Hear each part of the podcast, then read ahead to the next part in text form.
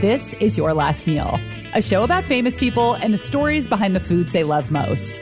Today on the program, Rachel Price and Michael Calabrese, singer and drummer, respectively, of Lake Street Dive. I've been playing out a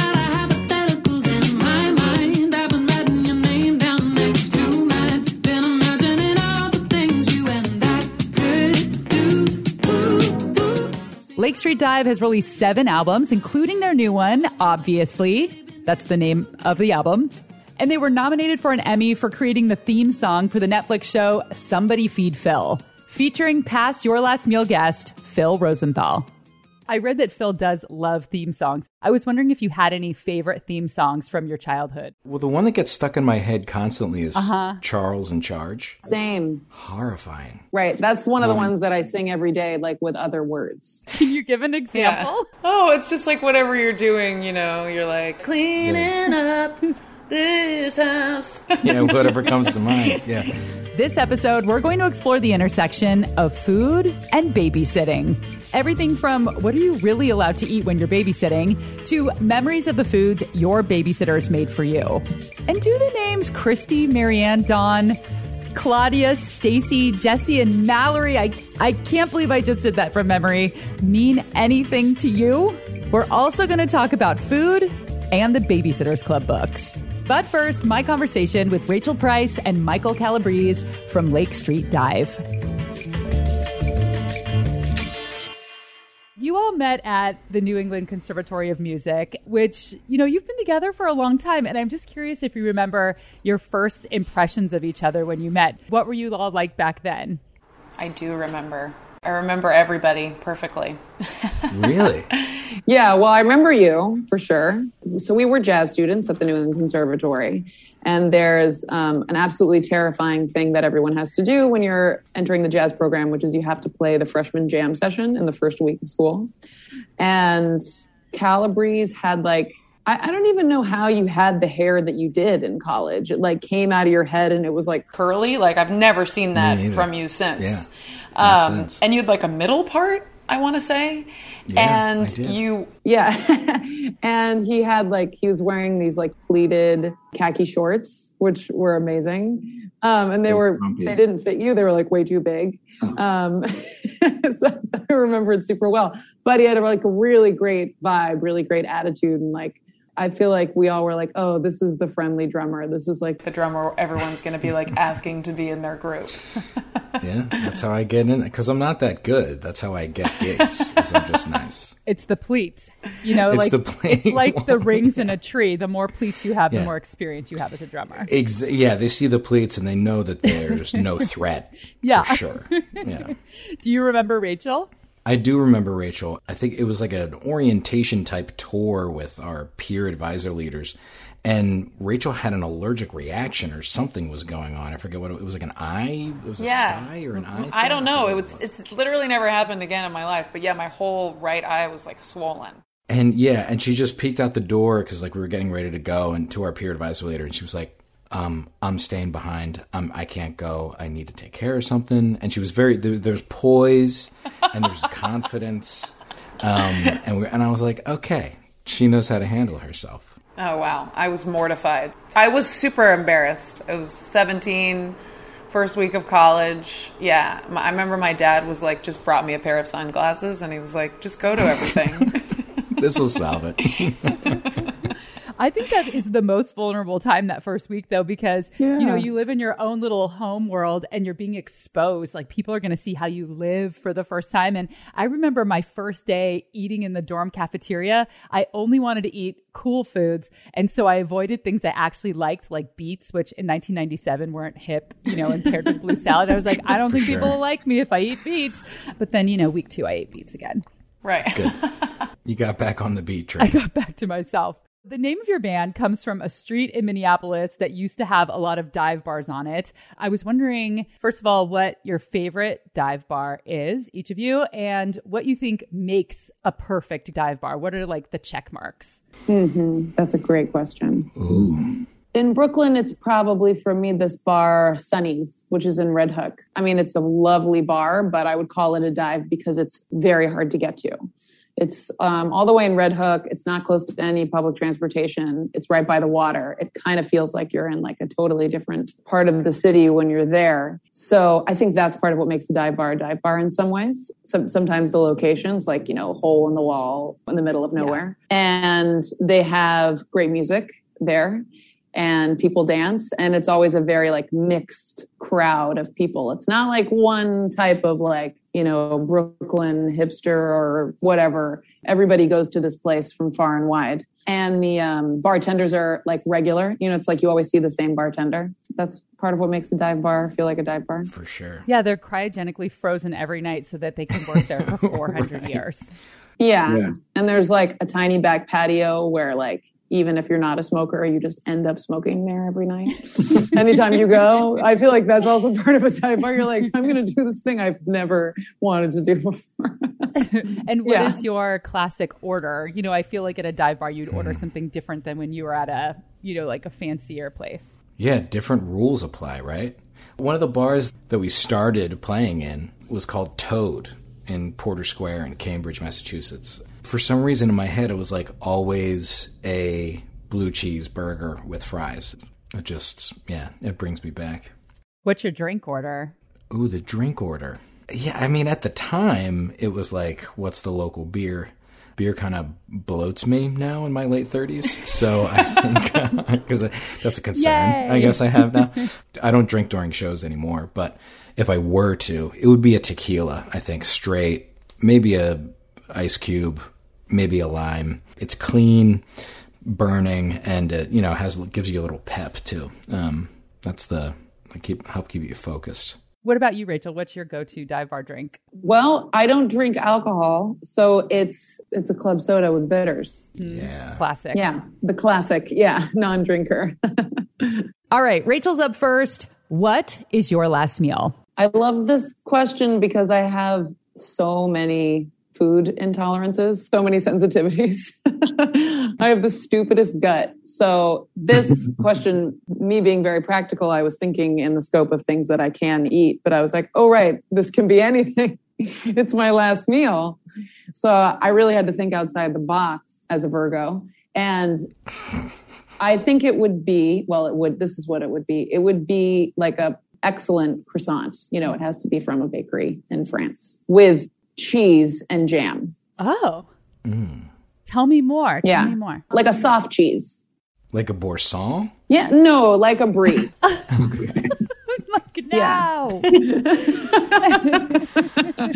like a brie, but like not not a super stinky brie, like a real like a nice mild brie. Mm-hmm. Or even honestly cream cheese. Actually cream cheese, maybe. Oh, see, now I'm changing my mind. Now I've now I'm kind of wondering if my last meal would be Ritz crackers with cream cheese and pickles. Ooh. What? Yeah, okay. The croissant is a dream because it's like I never had a croissant in France until I found out I had a gluten allergy. So I just have this sense that I'm missing something major. But if I'm thinking about the thing from childhood that I ate the most of, it's just like whole sleeves of Ritz crackers with cream cheese and a pickle slice on top. Whew. And it is I'm with you. amazing. Are we talking about bread and butter pickles or kosher dills or? Not bread and butter. Yeah, just like a regular hmm. kosher dill pickle. But like a Ritz cracker is not a thing that I've ever found like a, an equivalent of in the gluten free world. And like I miss those crackers so much. They're so good. Oh, So is that something that you made up that combination or somebody made it for you when you were a kid? It was like a common like potluck thing that my mom made for like gatherings. Oh. Yeah, she would be like, "Oh yeah, we're we're going over to so and so's house for the potluck. Pull out the Ritz crackers, cream cheese, and pickles." Wow. Wow, so this was like a plated appetizer. Oh yes, it was a plated Okay. appetizer. Wow. that she would serve to a company. It sounds like a very 70s Yeah. uh, hors d'oeuvre to me, right? Yeah, it's it's very like like the advent of like these incredibly highly processed, amazing foods. Like it's the first time scientists were like, "What kind of cracker makes you want to never stop eating crackers?" And they, like figured out, and and like and the cream cheese and the pickles and everything, that the chemicals in it that just made you want to freak out. Yeah. It does sound like something that would be in a church cookbook or a woman's magazine for like easy entertaining. Yes. Yes. Oh. So Oh my good. god, I love that. I just have this picture of her walking in with the tray. Oh, yeah. Because I could get pretty snobby about food, and then I realized when I go to a party, the thing that I want the most are the little smokies in the crock pot, and I will never buy them. But if they're there, I'm going to eat them. Like all we really want is a Ritz cracker with cream cheese and a pickle on it. It's true. I know. I was trying to think through all like my favorite meals, and I was like, oh, that restaurant with the this and this, and I was like, no.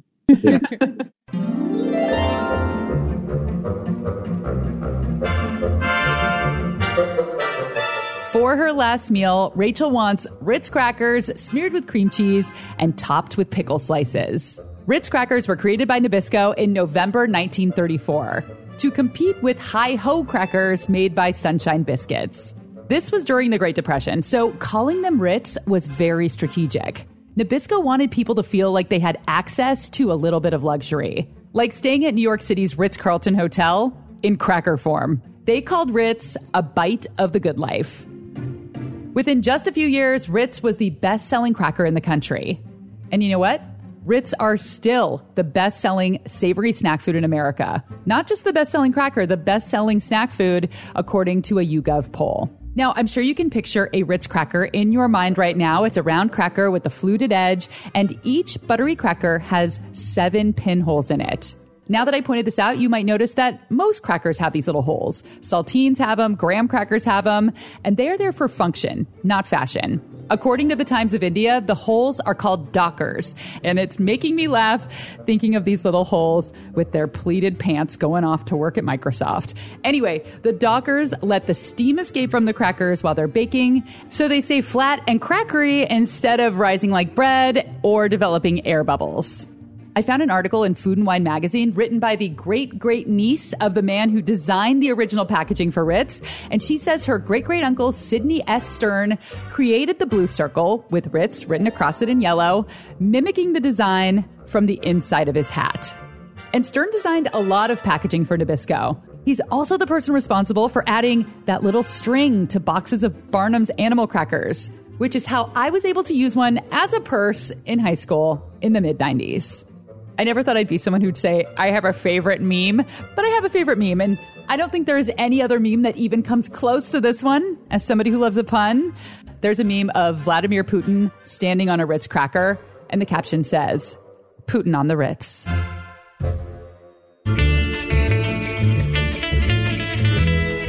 Okay, so that was Rachel's last meal. And when we come back, Mike the drummer will share his.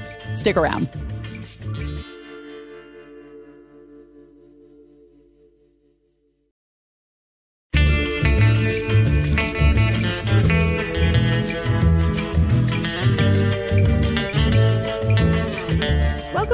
Just a quick reminder to make sure you're subscribed to the show so that you can get new episodes as soon as they come out. And if you have a moment, leave us a little review. It really does help to get the show out to new people. All right, let's get back to the show. It's Mike's turn. What do you want for your last meal? I had a time with this. I was like up in the middle of the night thinking about whether or not my answer was right. This is a tough choice, you know? But at the end of the day, I think I just eat for dessert. Like when I'm going full comfort, definitely something sweet. So I think for my last meal, honestly, in all honesty, it would be 12 to 14 pounds of milk chocolate covered pretzels. just straight, you know?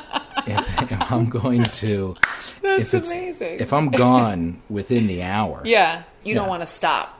Yeah. because about an hour later, things are going to get dicey. I settled on this because that's my favorite sweet treat. It felt like slow motion when you were saying 12 to 14 pounds. I'm like, of what? So, what is the story behind that? I mean, when did you start to really love them? Is there a particular brand that you like? My mom would always get them, and I've always had a sweet tooth. I mean, that's forever. But now that you have me thinking about it, when we were very young, my sister and I had a babysitter from up the street. And it's the classic story. I was like very, very young and very much in love. And one of the activities was to make homemade chocolate covered pretzels because we always had pretzels around, like tiny bite sized things. And she would take, you know, Hershey's syrup and cover like parchment paper tray of these laid out pretzels and then pop them in the freezer. It was very tactile and visceral and like she'd be close to me and we'd be squeezing syrup on these pretzels, you know, and then it was like, okay, now in the freezer and we have to wait. It was like this delayed gratification thing. It was all very, I think, tied up in like care and attraction and all these things. And I, if I had to trace it, if I was getting Freudian with it, I would say that like that was the beginning of my comfort level and love of chocolate covered pretzels. I don't know whatever happened to her. She was fantastic. Oh, you know what happened to her. You're watching her right now. you know where she is. Yeah. Babysitters do kind of make these impressions. I have these certain things I'll never forget about something that a babysitter For did. sure. Yeah. They're taking care of you.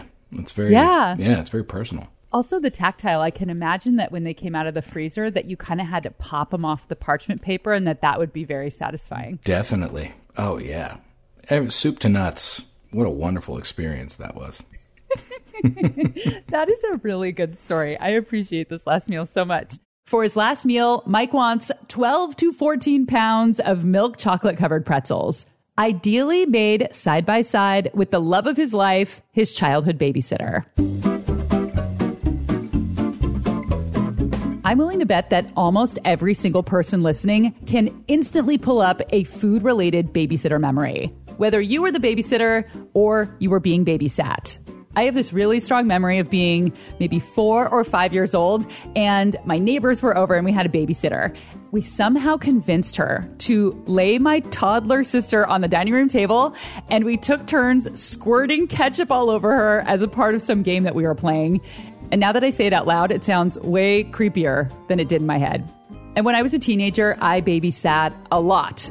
As a person who hopes to never have children, it astonishes me how much interest I took in babysitting. And there was this one family that I particularly loved babysitting for. They had three kids, they were all gingers, and I loved watching them because their parents bought all of the foods that my parents wouldn't. Specifically, home pride butter topped wheat bread, which was basically white bread with a tan, full fat mayonnaise, because this was deep in the fat free 90s, and that's what my mom bought, and the crowning jewel, Oscar Mayer bologna. I would make myself at least two bologna sandwiches every time I was at their house. And I still have this memory of how it felt to peel open the packet of bologna. I remember it had a yellow back on it. And I remember how soft the sandwich was and that squishy sandwich bread sticking in my molars. Genevieve Thiers is the founder of Sitter City, the country's first and most popular babysitting website. She started the company in 2000 right after graduating from Boston College, and last year she sold it for millions. So Sitter City was the very first foray into online childcare. Sitter City became this mashup of Match.com, Monster.com, and a nanny agency. I just kind of smushed them all together. You know, I'm really proud of the story. We've served, you know, over 10 million users at this point, thousands of interviews and talk shows, and and it just blew up. And it was something that really did change the world. I just can't believe this story happened because I'm trained in opera. Genevieve is the oldest of seven kids, and her mom never hired a babysitter. babysitting was my life. It was how I made my way through school, etc. It was also how she discovered good food. The food in my household, it was atrocious. There were five dinners we would have. It was like burnt chicken with those frozen vegetables, soggy spaghetti because they would overcook it. Uh, you know, just stuff like that. And pizza nights were a miracle. There were seven kids too. So like we went to Friendly's like once a year. I grew up in Philly. It was like amazing to go out and get a hot dog at Friendly's. So when I was babysitting, it was like the biggest culinary adventure you can imagine. These people had awesome stuff in their fridges, pine nuts, and and they would have like chocolates and like I was that sitter that like the minute the parents left would case the joint for the gourmet food, right? I would plan a meal and like, you know, if they had something really fancy, I would just take a little of it, but you know, I'd be like, I gotta try that, right? You know, it's a weird situation anyway, because some parents are like, oh man, eat anything, you know, whatever. And then other parents don't say a word. So you don't really know what you can do. Like I remember sometimes eating a dinner on the toilet in the bathroom, like, because you're never sure they, they have a nanny cam or not, right? Oh my God. So I would make like a PB and J and like eat it in the bathroom, right? But you know, there was this one French family, and they were like, "Nah, eat anything," and I did. You know, they had like foie gras at one point, Wow. and I was like, "I'm just going to try this." I had no idea how to prepare it. You know, like nibbling some like foie gras. You know, it was it was amazing how different every family's pantry was and the incredible like flavor that everything had in those pantries versus my house. There is a beautiful voyeuristic quality to babysitting. You get to really see who somebody is based on their fridge and their pantry.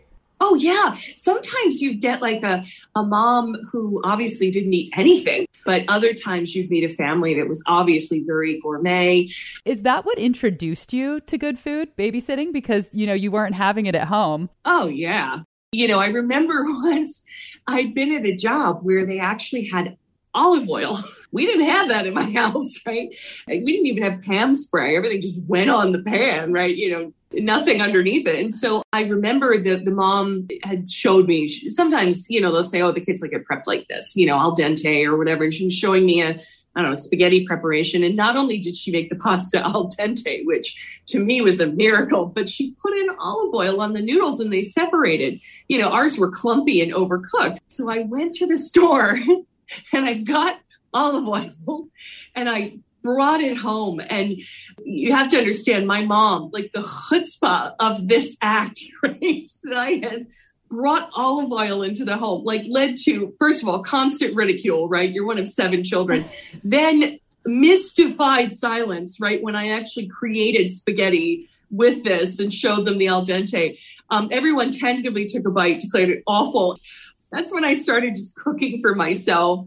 But I, it was my only exposure. It was all so new and exciting, right? To be on the job and to try something new. But God help me if I tried to bring it back home.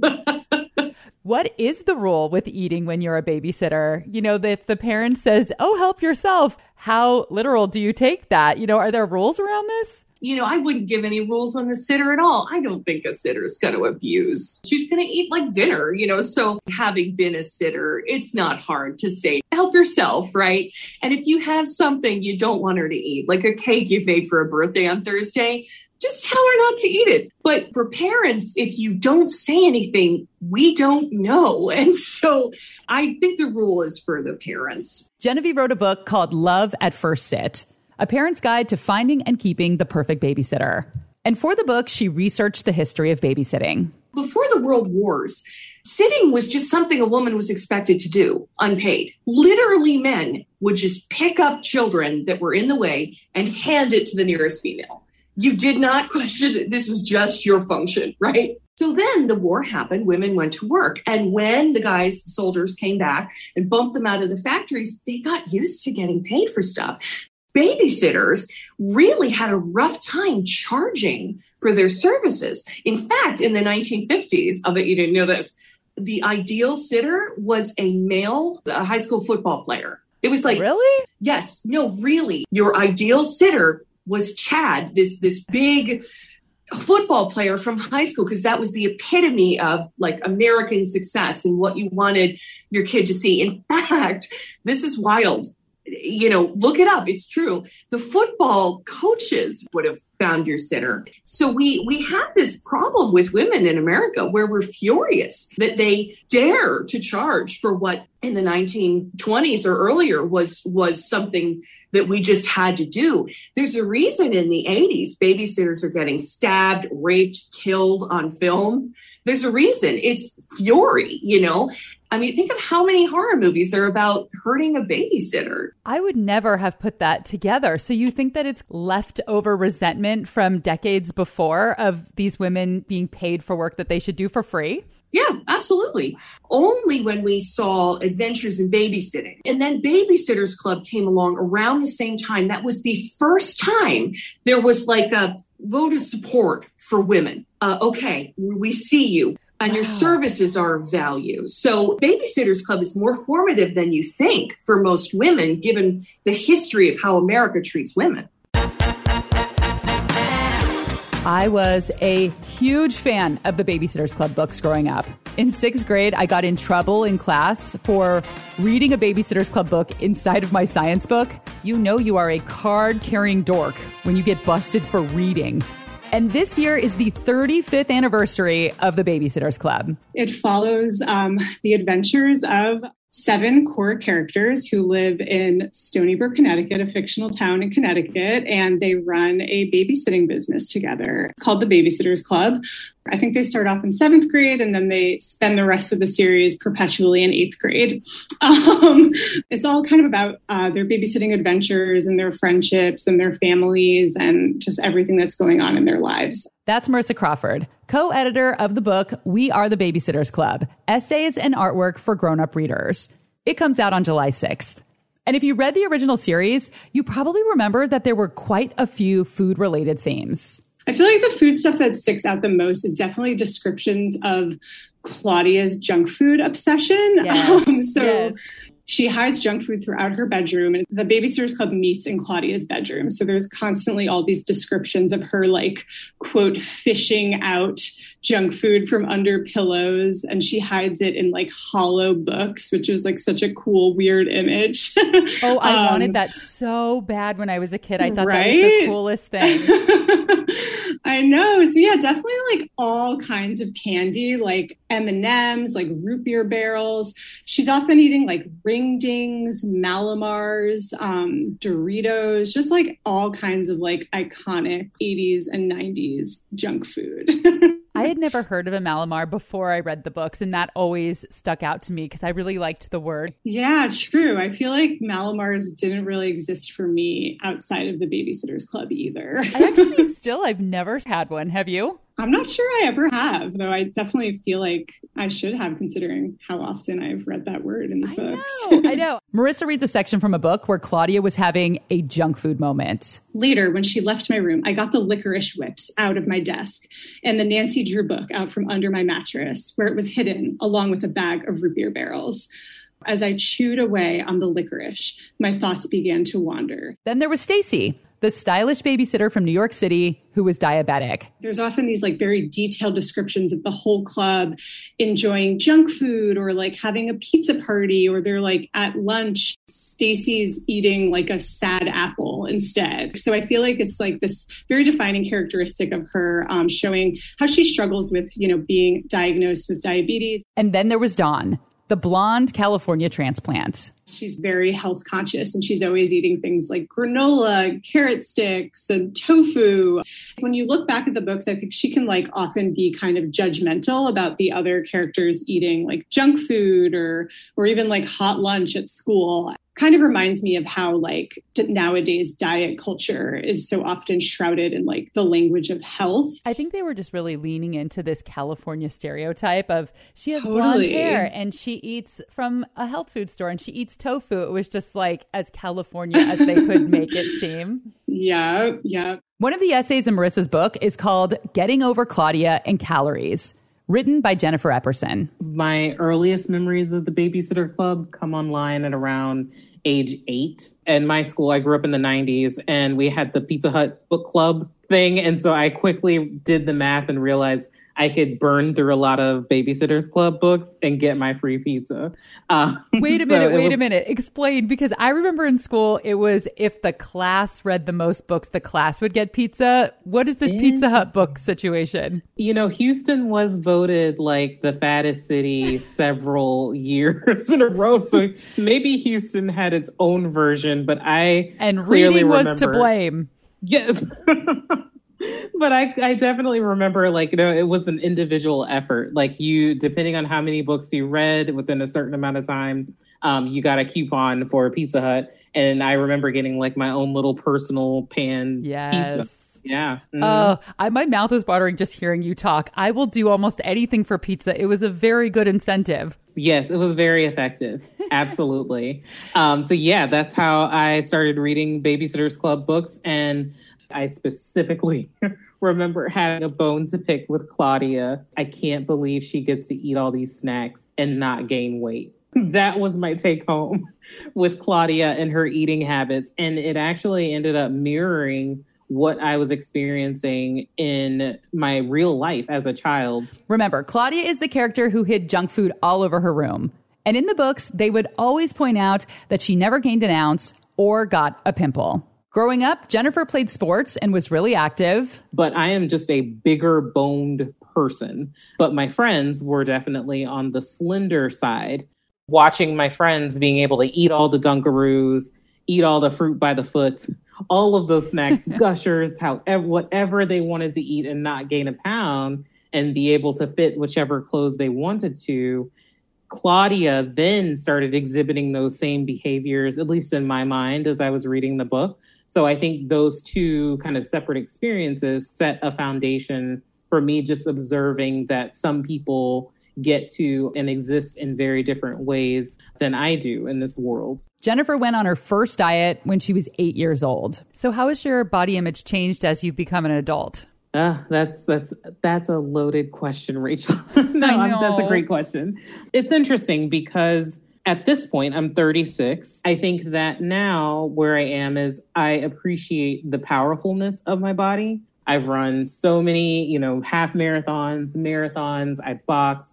Um, my body has given me more and then some. The girl who put herself on a diet at nine, gratefully, uh, that aspects of that child do not exist anymore. And just like all of us, Jennifer could immediately pull up a strong food memory associated with a babysitter. She had a much older sister who she was desperate to spend time with. When she would babysit, she always made us these lemon bars, lemon zest, sweet, gooey goodness.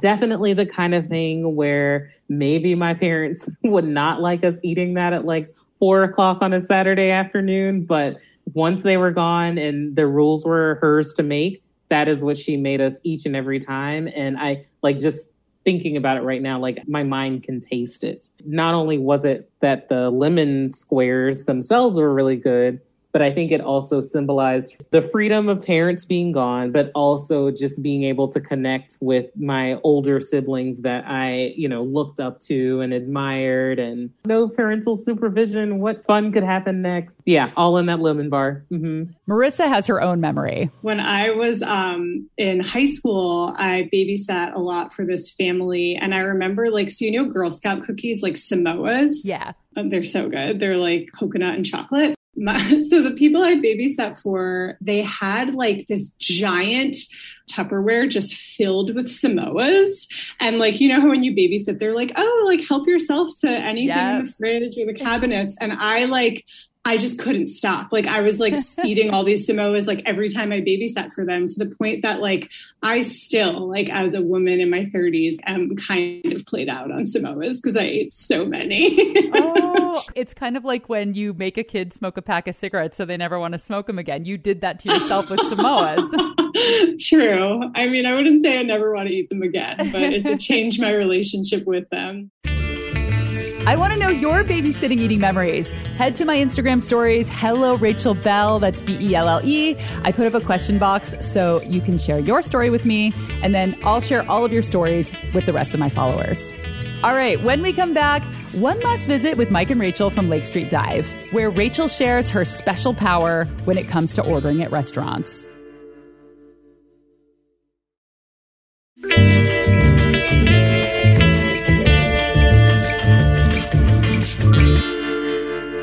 Lake Street Dive has been a band for 17 years. So they've done their fair share of touring, which means eating a lot of meals together as they drive around the country from show to show. we were on a long drive, like one of those day long 12 hour drives that we've done so many of. And me being me, I plotted out where we should eat lunch, stop for lunch five hours before we had to stop for lunch. And I was like, we're going to stop in Richmond. We're going to go to the Mellow Mushroom. We're going to get pizza. They have gluten free pizza there. And we're going to eat pizza for lunch. And we're going to be so happy because this drive is horrible. And we were in our pajamas and yeah, we stopped. We got the pizza, and then we were we were actually sitting like in the back of a parking lot, like on the ground, eating pizza in our pajamas. And yeah, this car of people drove by and they were like, Lake Street Dive. And we were like, oh God, like it's just like all of our shame was on display. We were like, this is not when we, yeah, it was, it was great. It was a wonderful time. Wow, I really don't remember that at all. Rachel remembers these things because she pays attention to the little details. Rachel, you have a special affinity for remembering what people ate at meals that you've had with them. Yes. Yeah, I just have a weird a weird memory for food. I think in a lot of ways like I'm really concerned with what everyone's eating and like I'm like interested and I also want to make sure they're eating enough and I want to make sure they get what they want. So I like to keep track of what everyone's eating so that the next time we're somewhere I'll remember I'll be like, "Oh, we ate at this restaurant and like you ordered this and this and trust me like you're to like it." Oh, that's sweet. Yeah, I feel like this also it, it ties into another superpower Rachel has, which is like this would happen with McDuck a lot on the road. He had like a phobia about ordering food. It's just like a mental block. It, he would, couldn't make a choice, and so he'd be like, "Rachel, I need you," and she, without missing a beat, she'd be like, "He'll take the number five, no mayo, Yeah. with a side of blah blah blah," and he'd be, it would come, and he'd be like, "Rachel, this is exactly what I wanted. How did you know?" Wow. Yeah. I know what everybody wants to eat. It's incredible. That is that is really special though, because that's such care. Mm-hmm. What you did is is very loving that you remember what people's orders Thank you. are. Yeah. for sure. Sometimes Yeah. it's controlling, but yes. You will have the number five. yeah. Knowing all of that, what is Mike like? What do you know about him to know what he should order? Yeah. Well, Mike's diet has changed a lot in the last 10 years. So it's it's been hard for me to to keep up. I know that Mike likes a nice fish. He loves a vegetable and he loves like a healthy starch mm-hmm. of mm-hmm. some type. And then on occasion, he's going to indulge. He's going to eat like a french fry or like a sandwich, you know, with like a sauce. Definitely. but in general, he's a very he's a very very healthy eater. And those were the last meals of Rachel Price and Michael Calabrese from Lake Street Dive. Check out their new album, it's called Obviously, and check out their tour schedule. Live music is back. Go to lakestreetdive.com to see if they're coming to your city. They're going to be performing at one of my favorite local venues, Chateau Saint Michelle Winery in Woodinville, Washington, in September. Thanks to Marisa Crawford. Her book, We Are the Babysitters Club Essays and Artwork from Grown Up Readers, is coming out July 6th but you can go online right now and pre order it. And thanks to Jennifer Epperson, who wrote an essay for that book. This episode was produced by Laura Scott and me, theme music by Prom Queen. Make sure and follow along on Instagram, Hello Rachel Belle, that's B E L L E. And if you like the show, tell your friends. I'm Rachel Belle, and this is Your Last Meal. How you doing? Well, actually, it's been a rough morning. An hour ago, I got a Kenny G song stuck in my head. I don't even listen to Kenny G, and it's still in there. Where did it come from? That's his secret magical power. I love when people talk about Sex in the City and they'll say something like, "Oh, I'm a Carrie with the Miranda Rising." So, do you do the same thing with Babysitters Club? Who, what is your Babysitters Club star sign? I mean, I definitely related a lot to Claudia and I identified a lot with Stacey in different ways. I think as I've gotten older, like maybe there's some Kristy, some Mary Anne in there as well. But what about you? I don't like who I am with the baby. I like who I am, but um, I think that I'm a lot of a Kristy because I can be pretty bossy and type A. Yeah, Kristy's awesome though.